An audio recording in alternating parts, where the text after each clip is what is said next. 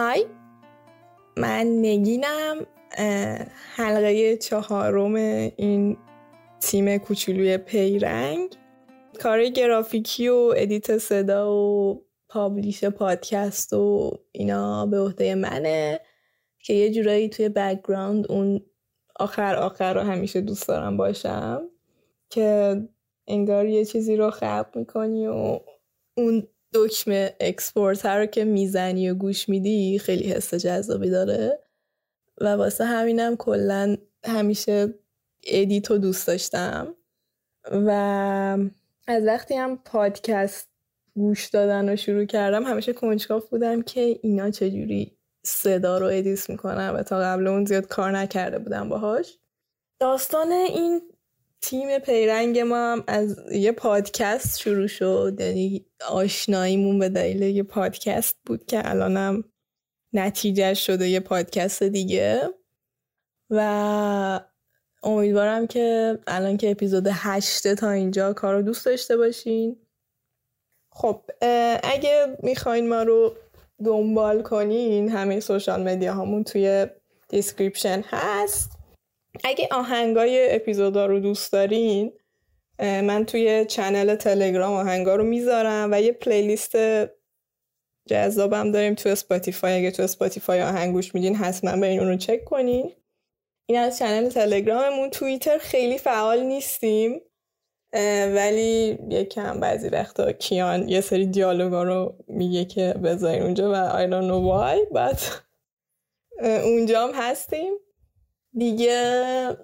اینستاگراممون رو داریم سعی میکنیم که یکم پروارترش کنیم. یه سری پکیجا به اسم پی پک داریم که همون پکیج پیشنهادی پادکست پیرنگه که سلیقه های چارتاییمون رو مثلا هر دو هفته یه بار میریزیم رو همون چیزایی که تو طول اون دو هفته یه هفته دیدیم، شنیدیم، گوش دادیم میذاریم رو هم و یه پکیجی رو اونجا بهتون معرفی میکنیم که به نظرمون شاید جذاب باشه، شاید امیدواریم به نظر شما هم جذاب باشه.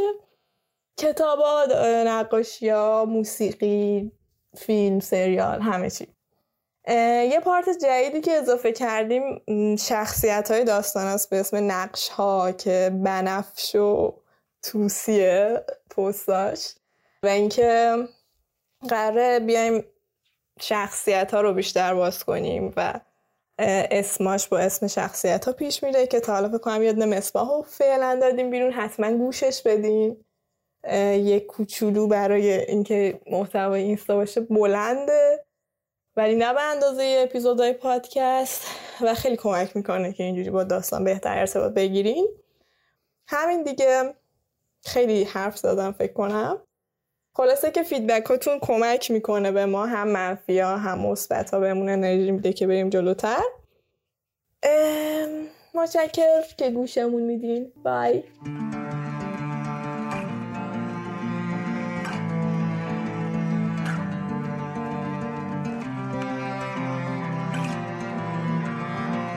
آنچه در مصباح گذشت. رضا دوباره بیهوش شد. این هدیه منو به ایرو یونس از تاج دوم نگهدار. سلام، کجایی تو؟ صدات چرا می‌لرزه؟ گیر افتادم. دنبالم هم. کیا؟ آدمای رت جامائیکا. بزن بیرون همین الان. چه گوهی خوردید شما؟ کی چاقو زد؟ جنازه‌شو ببرید کاله حفظ. نیم ساعت بعد رضا به آدرس رسیده بود. چیزی پشت ترک صدا کرد. اما رضا دیر می‌ترسید و اعتنا نکرد. چوبی روی سرش فرود آمد. رضا دوباره بیهوش شد. من سرطان دارم رضا جامائیکا. در به در بودم که گیرت بیارم، بعد بمیرم. اونقدر روی این جاده می‌کشمت که پوست و گوشت و استخون نجست از خاک قابل تشخیص نمیشه.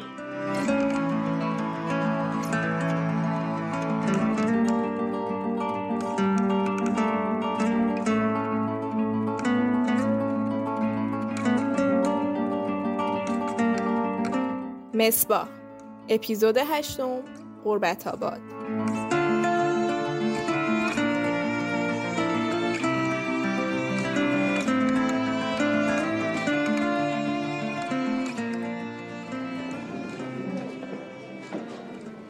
روی تخت بیمارستان به هوش آمد. کمی با آهستگی گردنش را حرکت داد و دور و برش را نگاه کرد. مردی دیگر جز او روی تختی آمبر اتاق خوابیده بود. از پشت کمر تا پشت مچ پایش میسوخت. از تکان دادنشان منصرف شد. یاد شبی که یعقوب به پاتول بسته بودش افتاد. مثل یک کابوس از آن ترسید. یک ساعت بعد پلیسی به اتاق رضا آمد و چند سوال پرسید. در تمام مدتی که جواب سوالها را میداد، چهره مرگ زده یعقوب جلوی چشمانش بود. ظهر رضا را مرخص کردم. پاترولش دست پلیس بود برای بررسی و انگشت نگاری. از در بیمارستان دربستی گرفت و رفت.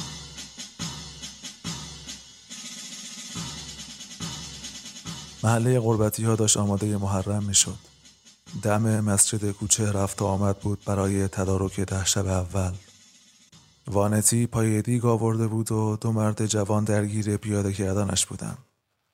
بچه های کوچک با پیرهن مشکی تبل‌های بزرگ یماها را داخل مسجد می بردند و پسر جوانی با شال مشکی دور گردنش داشت تمرین نوه خوانی می کرد.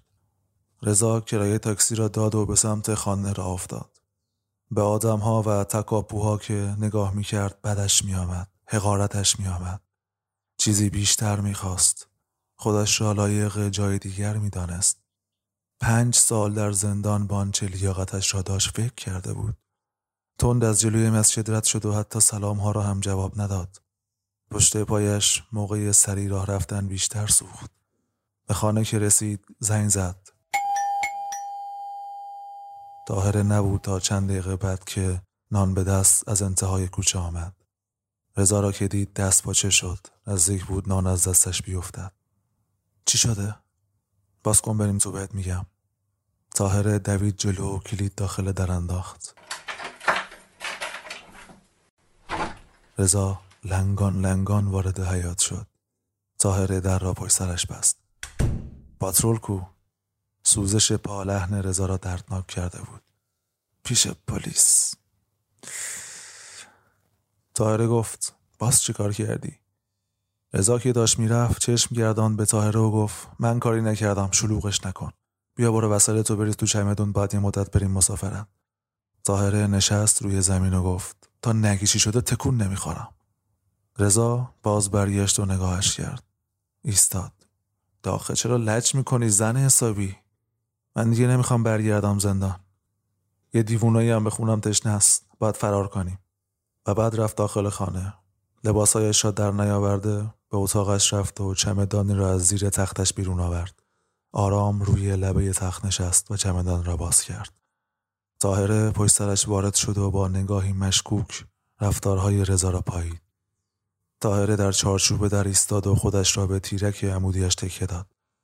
زهری کلمات نما از میان خنده محوش بیرون زد. بعد گرخیدی جامایکا. رضا دست از گشتن کشید و جوری به طاهره نگاه کرد. انگار ترسی افسانه‌ای داشت به حقیقت تبدیل می شد. شیر شدی طاهره. حواست به چهار روز بعدت هم باشه.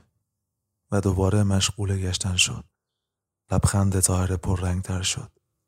حالا کی از اینه که اینجوری ناکارت کرده؟ و چشم حرکت داد روی زخمای دست و صورت رضا. لنگم که می زدی. رضا آرام زیر لب گفت خفه شو. طاهره داخل حیاط رفت و کنار حوض نشست.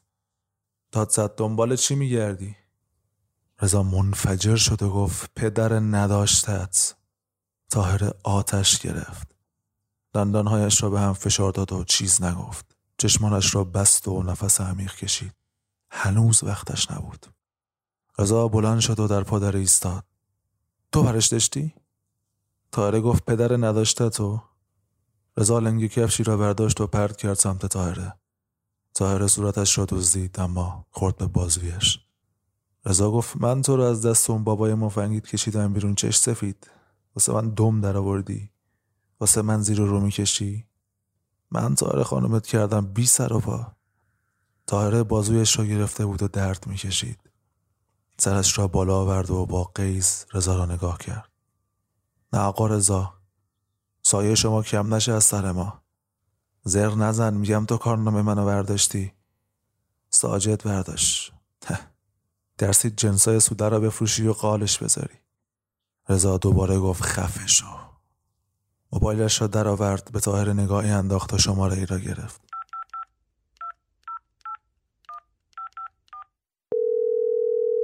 گوشی که بوق میخورد، لنگ کفش دیگری را هم سمت طاهر پرتاب کرد. این یکی توی صورت طاهر خورد. طاهر گفت آخ و چشمش را گرفت. تماس فصل شد. رضا رفت داخل آشپزخانه و در را پشت سرش بست. الوغفار، صدات نمیاد. برای جارون باشه. آره آره بهتر شد. ببین منو باید تا پس برده برم از ایران. مدارک میخوام. آره نه یه نفرم. کی؟ دیر زودتر. گوش نبر بی پدر. آها حالا شد. باشه خبر بده. گوشی را که قطع کرد، در آشپزخانه را سری باز کرد و بیرون را نگاه کرد. ظاهر داخل حیاط نبود ولی پشت در هم نبود. اما شیرها به دستشویی باز بود. رضا در را بست و شماره دیگری را گرفت.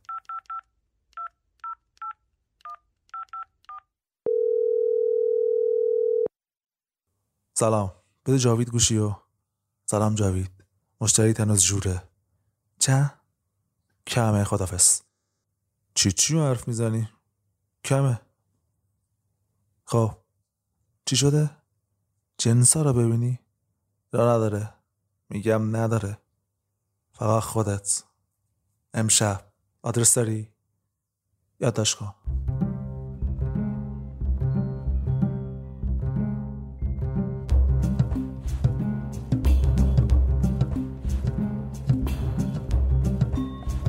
شب همان روز رضا و جاوید سراغ سوله رفتند، اما بعد از پلیس ها. جاوید که اول چراغ گردان و مأمون ها را دید، کوبید روی ترمز. رضا که از چرت خواب پریده بود گفت چه مرگته؟ جاوید با صورت اطراف سوله را نشان داد. صورت رضا وا رفت. هرچه روح زیر پوستش بود از لبه لباسش فرار کرد. ماشین ساکت شد. جاوید جرأت نداشت و رضا چشمانش را بسته بود و به چیزی فکر میکرد. به یک زن، به یک نفرت، به یک دست کم گرفتن و به یک باخت. رضا باخته بود. خیلی وقت پیش هم باخته بود. وقتی در قربت آباد به دنیا آمد باخته بود. وقتی سهم شیر ساجد را خورد و دستش با سیگار سوزانده شد باخته بود. وقتی هجده ساله بود پدر را زیر ماشین هل داد و دیگه گرفت باخته بود. وقتی طاهره را به زور مال خودش کرده بود باخته بود و تصمیمش در زندان برای تغییر هم تصمیم یک بازنده بود. بازنده‌ای که انقدر در خواب است که وقتی یک لحظه بیدار می شود فکر می کند بیداری بوده که حال دارد خواب می بیند. خواب رضا بار زدن جنس های سوله جلوی چشمش بود و تعبیرش بیدار شدن بود، پی طاهره رفتن بود، تمام شدن بود.